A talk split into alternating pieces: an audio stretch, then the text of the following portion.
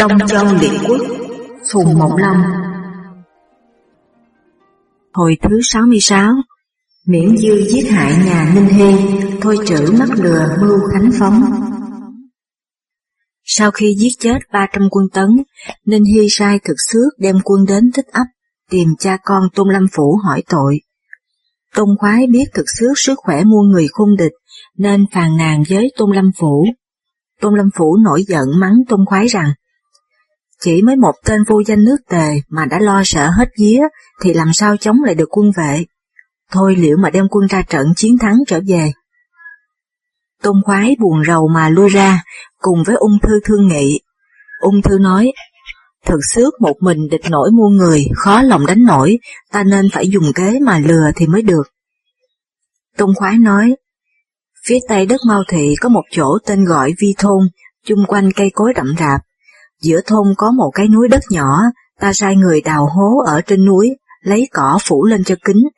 Nhà ngươi dụ hắn đến đấy, rồi ta đóng quân ở trên núi, sĩ mắng hắn một lúc. Tất nhiên hắn phải nổi giận mà xông lên đánh, tất là mắc kế của ta đó. Ung thư theo lời, đem quân sang đất Mao Thị, giả cách đi do đám. Khi gặp quân thực xước, ung thư làm ra dáng sợ hãi, quay đầu bỏ chạy. Thực sứ cậy có sức khỏe, lại thấy ung thư ít quân, tức khắc đuổi theo. Ung thư chạy quanh mãi về đến vi thôn, rồi đi tắt vào trong đám cây rậm. Thực sứ nghi trong đám cây rậm có quân phục, không dám tiến vào. Bỗng thấy trên ngọn núi có một toán quân và một viên tướng hãy còn trẻ tuổi. Viên tướng ấy réo tên thực sứ mà mắng rằng, Mày là một đứa không ra gì ở nước tề, Họ Loan đã xem mày như đồ bỏ, không thể dùng được. Nay mày đem thân sang ăn hại nước vệ, chẳng biết xấu hổ, lại còn thò mặt ra. Mày không biết họ tôn ta là một nhà thế thần đã tám đời rồi hay sao, mà dám xâm phạm, thật là không bàn giống cầm thú. Thực xước nghe nói nổi giận, trong quân có người biết mặt tôn khoái mới nói với thực xước rằng, viên tướng ấy là con trưởng tôn lâm phủ, tên gọi tôn khoái, Thần Sước nói, ta bắt được tôn khoái tức là trừ được nửa tôn lâm phủ. Thực Sước tức thì dục ngựa thẳng tới chân núi, chẳng ngờ cả người lẫn ngựa ngã lăn xuống hố. Tôn khoái đã sai quân sĩ sắp sẵn cung tên, để khi thực xước ngã xuống thì súng lại mà bắn. Thực xước chết ở dưới hố. Tôn khoái dùng câu liêm kéo thi thể lên, rồi cắt lấy đầu đem về nộp Tôn Lâm Phủ. Tôn Lâm Phủ nói, Bây giờ nếu nước Tấn trách ta không cứu để cho quân Tấn bị giết thì ta có lỗi, chi bằng ta giấu việc này đi mà nói là thua. Nói xong, liền sai ung thư sang cáo cấp với nước Tấn. Tấn Bình Công nghe tin quân Tấn bị giết, có ý giận, sai quan chính khanh là Triệu Vũ, đại hội chư hầu ở đất Thiều Uyên, sắp đem quân đánh vệ. Vệ Hiến Công và Ninh Hy thân hành sang nước Tấn, kể tội Tôn Lâm Phủ, Tấn Bình Công bắt giam lại. Quan đại phu nước Tề là Án Anh nói với Tề Cảnh Công rằng, vua Tấn vì Tôn Lâm Phủ mà bắt vua vệ, như thế thì những đứa cường thần đều cậy quyền mà làm càng. Chúa Công nên sang sinh với vua Tấn, khiến cho trọn cái ơn khi ở Lai Thành. Tề Cảnh Công khen phải, liền sai sứ ước với Trịnh Giảng Công để cùng sang nước Tấn xin hộ cho vua vệ. Tấn Bình Công dẫu có ý nể, nhưng trước đã nghe lời Tôn Lâm Phủ, cho nên chưa kịp tha vua vệ. Án Anh nói riêng với Dương Thiệt Bật rằng, nước Tấn là bá chủ thì chức phận của nước Tấn là phải đè nén kẻ cường bạo, bên vực kẻ hèn yếu. Tôn Lâm Phủ khi trước đuổi vua, ta đã không đem quân đến đánh, nay lại còn bắt giam vua vệ để giúp Tôn Lâm Phủ. Như thế phỏng còn ai dám làm vua nữa. Ngày xưa Tấn Vân Công nghe lầm lời nói của Nguyên Huyến mà bắt vệ thành công, đem nộp thiên tử nhà Chu. Thiên tử nhà Chu còn chê là trái lễ. Văn công xấu hổ mà phải tha, huống chi mình là chư hầu mà lại bắt giam vua chư hầu là nghĩa làm sao? Các ngài không biết can, thế là tư vị bề tôi mà đè nén vua, tài nào cho khỏi mang tiếng, tôi chỉ sợ nước tấn không giữ được nghiệp bá nữa, cho nên phải nói riêng với ngài. Dương Thiệt Bật liền nói với Triệu Vũ để cố xin với Tấn Bình Công. Tấn Bình Công tha cho vệ hiến công về nước, nhưng vẫn không chịu tha Ninh Hy. Hữu tể cốc bảo vệ hiến công đem 12 nữ nhạc công sang dân vua Tấn để xin chuộc Ninh Hy. Tấn Bình Công bằng lòng, tha cho Ninh Hy về. Ninh Hy từ khi về càng có ý tự phụ, việc gì cũng tự tiện quyết đoán không bẩm mệnh vệ hiến công. Các quan đại phu vẫn đến họp ở nhà riêng Ninh Hy để bàn việc chính trị. Vệ hiến công chỉ ngồi khoanh tay, không giữ một việc gì cả. Bấy giờ quan tá sư nước Tống là hướng thú, cháu huyền tôn của Tống Hoàng Công, quen thân với triệu vũ nước Tấn, lại quen thân cả với quan lệnh doãn nước sở là quốc kiến nữa. hướng thú sang sứ nước sở, nói đến việc hoa nguyên nước Tống ngày xưa, muốn cho Tấn và sở giảng hòa với nhau. Quốc kiến nói, việc ấy rất hay, chỉ vì chư hầu chia rẽ mà cuộc giảng hòa không thành. Bây giờ làm sao cho các thuộc quốc thuộc Tấn và sở đều giao hiếu với nhau, coi nhau như một nhà, thì nạn binh đao mới có thể dẹp yên được. Hướng thú khen phải, liền xướng nghị vua Tấn và vua Sở hội nhau ở nước Tống để cùng nhau giảng hòa. Nước Sở từ đời cung vương đến bấy giờ thường bị nước ngô xâm nhiễu. Quốc kiến muốn kết liên với Tấn để được chuyên một mặt chống cự nước ngô. Còn Triệu Vũ thì nhân thấy quân Sở hay sang đánh trịnh, cũng muốn giảng hòa cho được yên việt. Bởi vậy hai bên đều đồng ý sai sứ đi báo ngày hội với các thuộc quốc của mình. Khi sứ nước Tấn đến nước vệ, Ninh Hy không báo cho vệ hiến công biết, mà sai thạch ác đi dự hội. Vệ hiến công nghe nổi giận lắm, phàn nàn với công tôn miễn dư. Công tôn miễn dư nói, tôi xin lấy lẽ phải đến trách bảo Ninh Hy. Rồi đến bảo Ninh Hy rằng, hội với chư hầu là một việc lớn, sao ngài lại không báo cho chúa công biết? Ninh Hy Phật ý nói, khi trước công tử chuyên đã có ước với ta, ta ví như các bề tôi khác thế nào được. Công tôn miễn dư về nói với vệ hiến công rằng, Ninh Hy vô lễ quá lắm, sao chúa công không giết đi? Vệ hiến công nói, nếu không có Ninh Hy thì sao ta được thế này, ta đã có lời ước, không nên hối lại. Công tôn miễn dư nói, tôi chịu ơn chúa công, không biết lấy gì mà đền lại được, xin tự đem gia thuộc trừ bỏ họ Ninh đi, nếu việc thành thì lợi cho chúa công, mà không thành thì chỉ một mình tôi chịu hại mà thôi. Vệ hiến công nói, nhà ngươi liệu mà làm, chớ để di lụy đến ta. Công tôn miễn dư đến bảo hai người em họ là công tôn vô địa và công tôn thần rằng, quan tướng quốc, trỏ ninh hy, chuyên quyền, các ngươi hẳn đã biết, chúa công ta câu nệ một chữ tính, ẩn nhẫn không chịu nói, mai sau thế lực hắn một ngày một to, thì tai vạ cũng chẳng kém gì họ tôn trước, biết làm thế nào. Công tôn vô địa và công tôn thần nói, sao không giết đi? Công tôn miễn dư nói, ta đã nói với chúa công, nhưng chúa công không theo chi bằng, chúng ta nổi lên mà giết hắn. May mà thành sự thì là phúc cho chúa công, dược bằng không thành thì chúng ta chẳng qua cũng đến trốn sang nước khác là cùng. Công tôn vô địa nói, hai anh em tôi xin đi tiên phong. Công tôn miễn dư xin cùng thề. Bấy giờ nhà Ninh Hy đang mở tiệc xuân yến, công tôn vô địa bảo công tôn miễn dư rằng, nhà Ninh Hy đang mở tiệc xuân yến tất không có phòng bị, để tôi xin thử vào trước, rồi nhà ngươi vào theo sau. Công tôn miễn dư nói, sao không bói xem? Công tôn vô địa nói, việc tất phải làm, còn bói chi nữa. Công tôn vô địa và công tôn thần đem quân đến nhà Ninh Hy. Phía trong cửa nhà Ninh Hy xưa nay vẫn có đặt một cái cạm. Cái cạm ấy là một cái hố sâu, trên lát ván gỗ, dưới có cửa gà. Hễ chạm phải cửa gà thì ván gỗ ấy bật lên, mà người ngã xuống hố. Thường thì cái cạm ấy ban ngày cất đi, đêm lại đem ra, để phòng giữ quân gian. Ngày hôm ấy, nhà Ninh Hy Nhân có mở tiệc xuân yến, người nhà tụ họp cả ở nhà trong, đang xem làm trò, không có ai trong cửa, nên mới đặt cái cạm ấy để khỏi phải canh giữ. Công tôn vô địa không biết, chạm phải cửa gà, ngã lăn xuống hố. Người nhà Ninh Hy kinh động tranh nhau kéo ra, bắt được công tôn vô địa. Công tôn thần cầm giáo đến cứu, nhưng người nhà Ninh Hy đông lắm không thể nào địch nổi, liền bị giết chết. Ninh Hy hỏi công tôn vô địa rằng, ai xui nhà ngươi đến đây? Công tôn vô địa trừng mắt mắng rằng, mày cậy công chuyên quyền, làm tôi không trung, anh em ta vì nước giết mày, nay việc không thành là tại số mệnh, ai xui ta được. Ninh Hy giận lắm trói công tôn vô địa vào cột, đánh cho đến chết, rồi mới đem chém. Hữu tể cốc nghe tin Ninh Hy bắt được quân Giang, đang đêm đi xe đến để hỏi thăm. Người nhà Ninh Hy vừa mới ra mở cửa thì gặp công tôn miễn dư đem quân đến. Công tôn miễn dư thừa cơ lẻn vào, chém ngay hữu tể cốc ở bên ngoài cửa. Người nhà Ninh Hy bấy giờ náo động cả lên. Ninh Hy trong khi quảng hốt chưa hiểu đầu đuôi, liền hỏi, người nào nổi loạn làm vậy?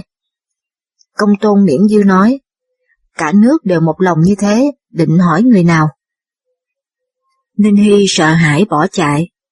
Công tôn miễn dư cầm gươm đuổi theo, chạy quanh cái cột ba vòng. Ninh Hy bị hai mũi gươm, chết ở chân cột. Công tôn miễn dư giết hết người nhà Ninh Hy rồi về báo với vệ hiến công. Vệ hiến công truyền đem thi thể Ninh Hy và hữu tể cốc bày ở trong triều. Công tử chuyên nghe nói vội vàng đi chân vào thẳng trong triều, ôm lấy thi thể Ninh Hy mà khóc rằng, không phải là chúa công thất tính, chính tại ta lừa nhà ngươi, nhà ngươi chết ta còn mặt mũi nào đứng ở triều đình nước vệ này nữa. Khóc xong, lại kêu trời ba tiếng thật to, rồi về nhà tức khắc đem cả vợ con trốn sang nước tấn. Vệ hiến công sai người mời ở lại, công tử chuyên không nghe. Khi đi đến sông Hà, vệ hiến công lại sai quan đại phu là tề ác đuổi theo mời lại. Công tử chuyên nói, muốn cho ta trở về nước vệ, phải làm thế nào cho Ninh Hy sống lại mới được. Tề ác biết là không thể nói được phải quay trở về. Công tử chuyên trốn sang nước Tấn, ẩn ở đất Hàm Đan. Vợ chồng con cái làm nghề khâu giày để kiếm ăn, cả đời không nói gì đến chuyện nước vệ nữa. Tề ác về nói với vệ hiến công, vệ hiến công thở dài, truyền mai táng cho Ninh Hy và hữu tể cốc, lại muốn lập công tôn miễn dư làm chức chính khanh. Công tôn miễn dư nói, tôi chưa có danh vọng gì cả, xin chúa công hãy dùng thái thúc nghi và hiến công liền cho thái thúc nghi coi giữ quyền chính, từ bấy giờ nước vệ mới hơi được yên ổn. Lại nói chuyện quan tả sứ nước Tống xướng nghị tấn sở bãi binh. Bấy giờ quan chính khách nước Tấn là Triệu Vũ, quan lệnh doãn nước sở là Khuất Kiến, đều đến hội ở nước Tống. Các quan đại phu các nước cũng đều lục tục đến cả. Thuộc quốc của nước Tấn là Lỗ, Vệ, Trịnh, theo nước Tấn, đóng dinh ở phía tả. Thuộc quốc của nước Sở là Sái, Trần, Hứa, theo nước Sở, đóng dinh ở phía hữu. Nước Tống là chủ. Hai bên nghị định, cứ chiếu lệ đến kỳ triều sinh thì thuộc quốc nước Sở đến triều sinh nước Tấn, thuộc quốc nước Tấn đến triều sinh nước Sở còn nước lớn như Tề Tống thì cho là ngang hàng, không thể vào số thuộc quốc. Thuộc quốc nhỏ của Tấn như Châu, Cử, Đằng Tiết, thuộc quốc nhỏ của Sở như Đốn, Hổ, Thẩm Mi. Nước nào có đủ vật lực triều sính được thì tùy ý, bằng không thì cho phụ theo với các nước lân cận. Nghị định như vậy, rồi sắp sửa làm lễ ăn thề ở cửa Tây nước Tống. Quốc kiến nước sở mật truyền cho quân sĩ đều mặc áo giáp ở trong mình, để định đến lúc thề thì xông vào mà giết triệu vũ nước tấn. Bá Châu Lê cố can, quốc kiến mới thôi. Triệu Vũ nghe nói quân sở mặc áo giáp ở trong, mới hỏi Dương Thiệt Bật để nghĩ cách phòng bị. Dương Thiệt Bật nói, hội thề lần này là cốt để bãi binh, nếu nước sở làm như vậy thì nước sở thất tính với chư hầu trước, chư hầu còn ai phục nữa. Ngài nên thủ tính, không can chi mà lo ngại. Đến lúc sắp hội thề, quốc kiến nước sở muốn vào sắp quyết trước, mới sai hướng thú truyền bảo cho nước tấn biết. Hướng thú đến dinh quân tấn không dám nói ra, người theo hầu phải nói thay cho hướng thú. Triệu Vũ nói, tiên quân ta là vua văn công ngày xưa, phụng mệnh thiên tử nhà Chu ở đất tiễn thổ, làm chủ chư hầu, thì sao nước sở lại sắp quyết trước nước tấn được? Hứng thú về thuật chuyện lại với quốc kiến, quốc kiến nói, Nếu nói đến vương mệnh thì nước sở ta cũng phụng mệnh vua Huệ vương nhà Chu. Tấn và sở ngang hàng với nhau, Tấn làm chủ đã lâu ngày nên phải nhường lại cho sở, nếu không thì quá ra sở vẫn phải chịu kém Tấn. Sao gọi là ngang hàng được? Hứng thú lại sang nói lại với Triệu Vũ, Triệu Vũ nhất định không nghe. Dương Thiệt Bật bảo Triệu Vũ rằng, làm bá chủ cốt ở Đức chứ không ở thề, có đức thì dẫu sắp quyết sau, chư hầu cũng vẫn tin theo, không có đức thì dẫu sắp quyết trước, chư hầu cũng làm phản. Vả chăng hội thề lần này là chủ ý để bãi binh, mà bãi binh là một việc lợi cho thiên hạ. Nếu tranh nhau sáp quyết thì phải dụng binh, dụng binh thì phải thất tính, ngài nên nhường cho sở sáp quyết trước. Triệu Vũ nghe lời, nhường cho nước sở sáp quyết trước. Hai bên quệt máu cùng thề, rồi đâu về đấy. quan đại phu nước vệ là Thạch Ác đang dự hội, nghe tin Ninh Hy bị giết, không dám trở về nước vệ, liền theo triệu vũ sang ở nước Tấn. quan hữu tướng nước tề là Thôi Trữ, từ khi giết vua Trang Công, lập vua Cảnh Công, quy danh lừng lẫy nước tề. quan tả tướng là Khánh Phong, tính hay uống rượu, lại hay đi săn bắn, không mấy khi ở nhà. Bởi vậy quyền chính ở tay Thôi Trữ cả. Thôi trữ lại càng ngang ngược lắm, Khánh Phong trong lòng cũng có ý ghét. Thôi trữ nguyên trước có hẹn với nàng Đường Khương, định lập Thôi Minh là đích tử, nhưng thấy trưởng là Thôi Thành bị gãy cánh tay, không nỡ nói ra. Thôi Thành biết ý xin nhường ngôi đích tử lại cho Thôi Minh, mà xin cho mình đất Thôi ấp để dưỡng lão. Thôi trữ thuận cho, Đông Quách Yển và Đường Vô Cửu không nghe, mà nói rằng Thôi ấp tất phải để cho đích tử. Thôi trữ bảo Thôi Thành rằng, ta muốn định đem Thôi ấp phong cho nhà ngươi, nhưng Đông Quách Yển và Đường Vô Cửu không nghe, biết làm thế nào. Thôi Thành nói chuyện với Thôi Cương, Thôi Cương nói, ngôi đích tử anh đã nhường cho, mà lại còn tiếc một chỗ Thôi ấp hay sao? Cha ta hãy còn, mà bọn Đông Quách Yển đã ngang ngược như thế, huống chi khi cha ta mất rồi, thì anh em chúng ta dẫu cầu làm đầy tớ, vị tất đã được. Thôi Thành nói, ta hãy nhờ quan tả tướng, tức là Khánh Phong, xin hộ cho. Thôi Thành và Thôi Cương bèn đến nói với Khánh Phong. Khánh Phong nói, thân phụ các ngươi chỉ một mực nghe lời Đông Quách Yển và đường vô cửu, dẫu ta có nói cũng vị tất đã nghe, ta e sau này bọn ấy lại làm hại thân phụ các ngươi mà thôi, sao các ngươi không trừ đi? Thôi Thành và Thôi Cương nói, chúng tôi cũng muốn như vậy, nhưng sức hàng tài mọn không thể làm nổi. Khánh Phong nói, để thông thả ta nghĩ xem đã. Thôi Thành và Thôi Cương về, Khánh Phong đem chuyện ấy nói với Lưu Bộ Miết. Lưu Bộ Miết nói, họ thôi loạn thì họ Khánh ta càng lợi chứ sao. Khánh Phong mới nghĩ ra, được mấy ngày nữa Thôi Thành và Thôi Cương lại đến, kể những điều ác của Đông Quách Yển và Đường Vô Cửu. Khánh Phong nói, nếu nhà ngươi xử sự thì ta giúp binh khí cho. Nói xong liền đưa cho Thôi Thành và Thôi Cương một trăm chiếc áo giáp đức tốt và binh khí đủ số. Thôi Thành và Thôi Cương mừng lắm, đêm hôm ấy đem quân mặc áo giáp, cầm binh khí, đến phục chung quanh nhà Thôi Trữ. Đông Quách Yển và Đường Vô Cửu ngày nào cũng đến ý kiến Thôi Trữ. Thôi Thành và Thôi Cương chờ khi Đông Quách Yển và Đường Vô Cửu vào cửa, truyền cho quân sĩ đổ ra đâm chết. Thôi Trữ nghe tin giận lắm, vội vàng gọi người nhà, thẳng xe, để đi thi. Người nhà đã bỏ trốn sạch cả rồi. Chỉ còn có một người nuôi ngựa ở chuồng ngựa, liền sai người ấy thắng xe và cho một tiểu thụ dông xe đến ý kiến Khánh Phong, kể lại việc biến ở nhà. Khánh Phong giả cách không biết, ngạc nhiên nói, họ Thôi và họ Khánh cũng như một nhà, mấy đứa trẻ con sao dám càng dở như vậy, ngài có muốn bắt, tôi xin giúp sức. Thôi trữ tưởng thật, tạ ơn mà nói rằng, nếu ngài trừ hộ hai đứa nghiệt tử ấy để nhà họ Thôi tôi được yên ổn, thì tôi xin bắt Thôi Minh phải thờ ngài làm cha. Khánh Phong liền triệu Lưu Bồ Miết đến, sai đem quân đi, rồi dặn kế riêng cho biết, để cứ theo kế đó mà làm. Lưu Bộ Miết phụng mệnh, tức khắc đem quân đi ngay. Thôi Thành và Thôi Cương thấy Lưu Bộ Miết đem quân đến, đóng cửa không cho vào. Lưu Bộ Miết dụ rằng, ta phụng mệnh qua tả tướng, tức là Khánh Phong, tới đây là để làm lợi cho các ngươi, chứ có làm hại gì nhà các ngươi đâu. Thôi Thành bảo Thôi Cương rằng, hay là quan tả tướng muốn trừ khử Thôi Minh đó chăng? Thôi Cương nói, cũng có lẽ. Thôi Cương bèn mở cửa cho Lưu Bồ Miết vào, Lưu Bồ Miết vào trước, giáp sĩ kéo ồ theo sau. Thôi Thành và Thôi Cương ngăn lại không được, mới hỏi Lưu Bộ Miết rằng, quan tả tướng ngài dạy thế nào? Lưu Bộ Miết nói, thân phụ các ngươi đến kêu với quan tả tướng, quan tả tướng sai ta đi lấy đầu các ngươi. Nói xong, truyền cho quân giáp sĩ chém lấy đầu Thôi Thành và Thôi Cương. Thôi Thành và Thôi Cương chưa kịp trả lời thì đầu đã rơi xuống đất. Lưu Bồ Miết thả cho quân giáp sĩ cướp bóc trong nhà, xe, ngựa, phục sức, không còn cái gì, lại đem cửa ngõ phá tan.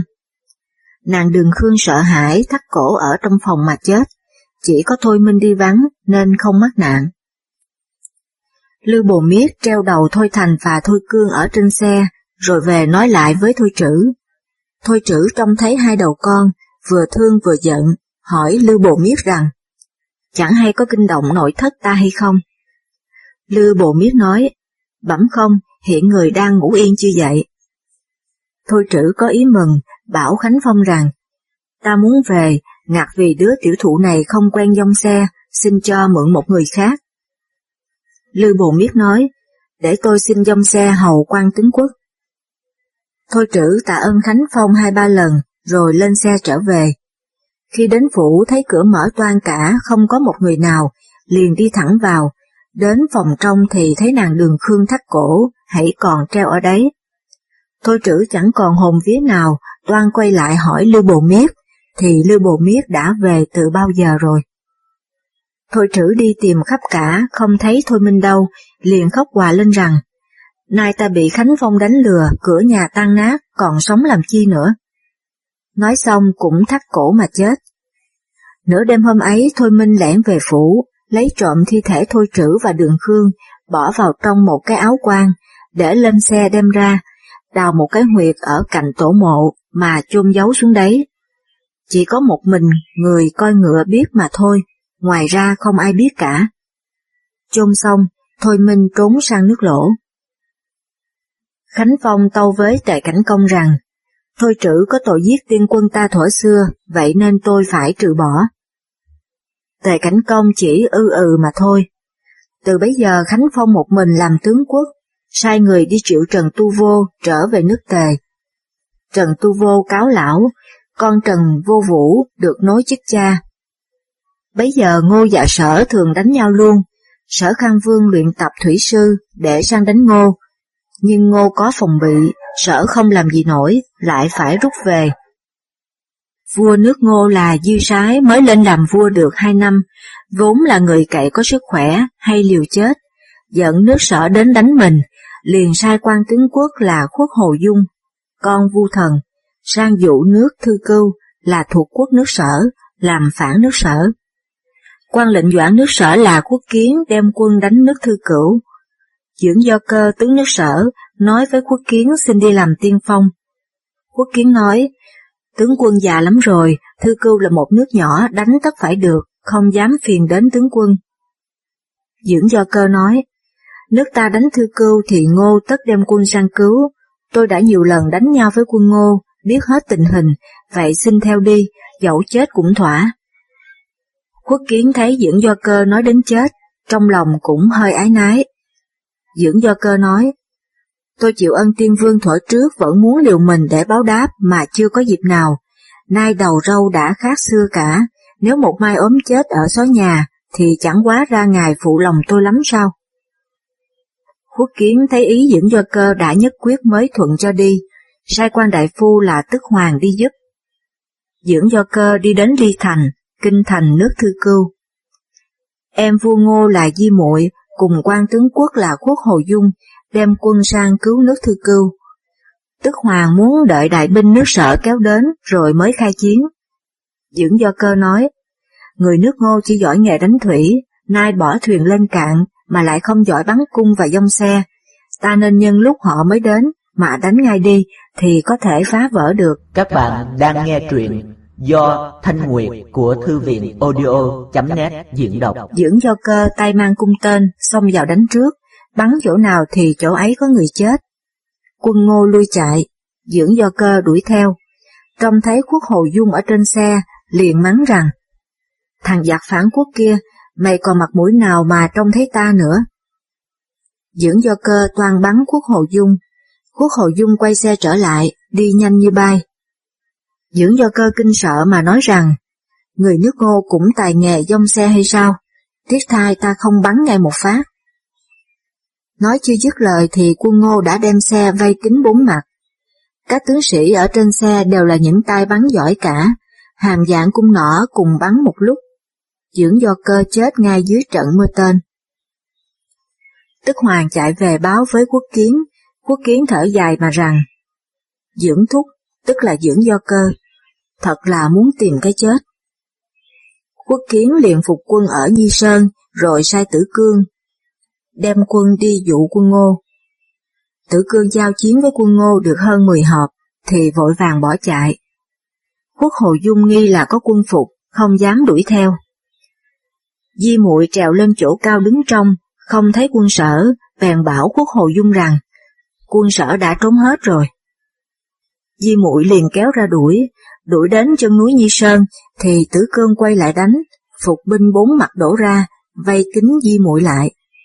Di muội cố sức đánh giải vây mà không ra nổi. Mai nhờ có quân quốc Hồ Dung đến mới phá vỡ vòng vây, đem được Di muội ra. Quân Ngô bị thua bỏ về, quốc kiến liền diệt nước thư cưu. Năm sau sở Khang Vương lại muốn đánh Ngô, sai sứ sang mượn quân nước Tấn. Tấn Cảnh Công sai em là Công Tôn Hàm sang giúp. Nước Ngô đem quân giữ vững cửa sông, quân sở không thể vào được, liền sang xâm trịnh, vì nước trịnh lâu nay vẫn thần phục nước Tấn. quan đại phu nước sở là Xuyên Phong Thú, bắt được tướng nước trịnh là Hoàng Hiệt ở trận tiền.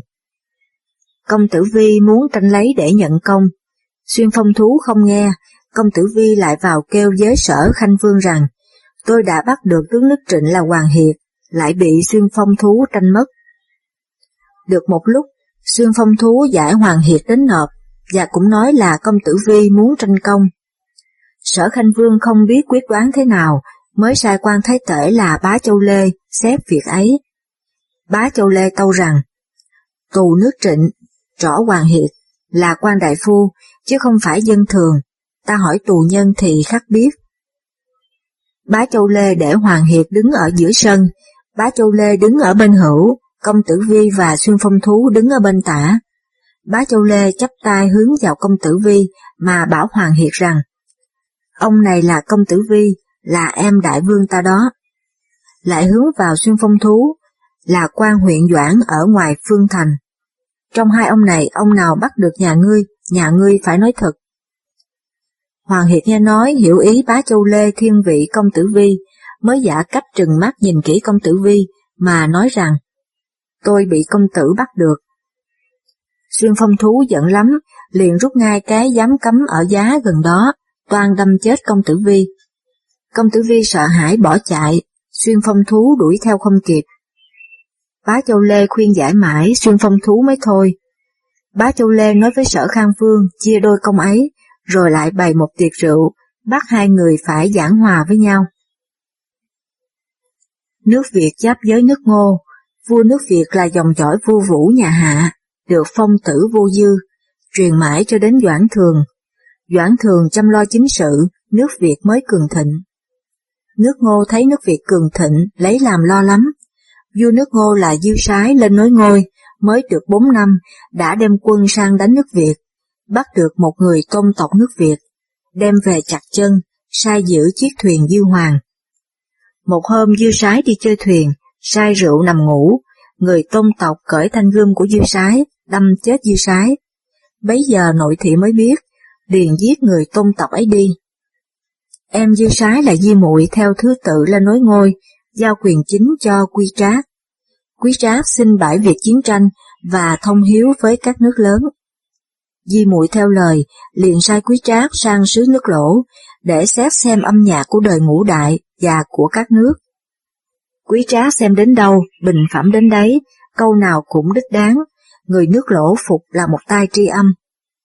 Sao sang sứ nước trịnh, chơi thân với công tôn kiều, sang nước vệ chơi thân với cử viên, sang nước tấn chơi thân với triệu vũ, hàng khởi và ngụy thư, toàn là những bậc hiền thần đời bấy giờ.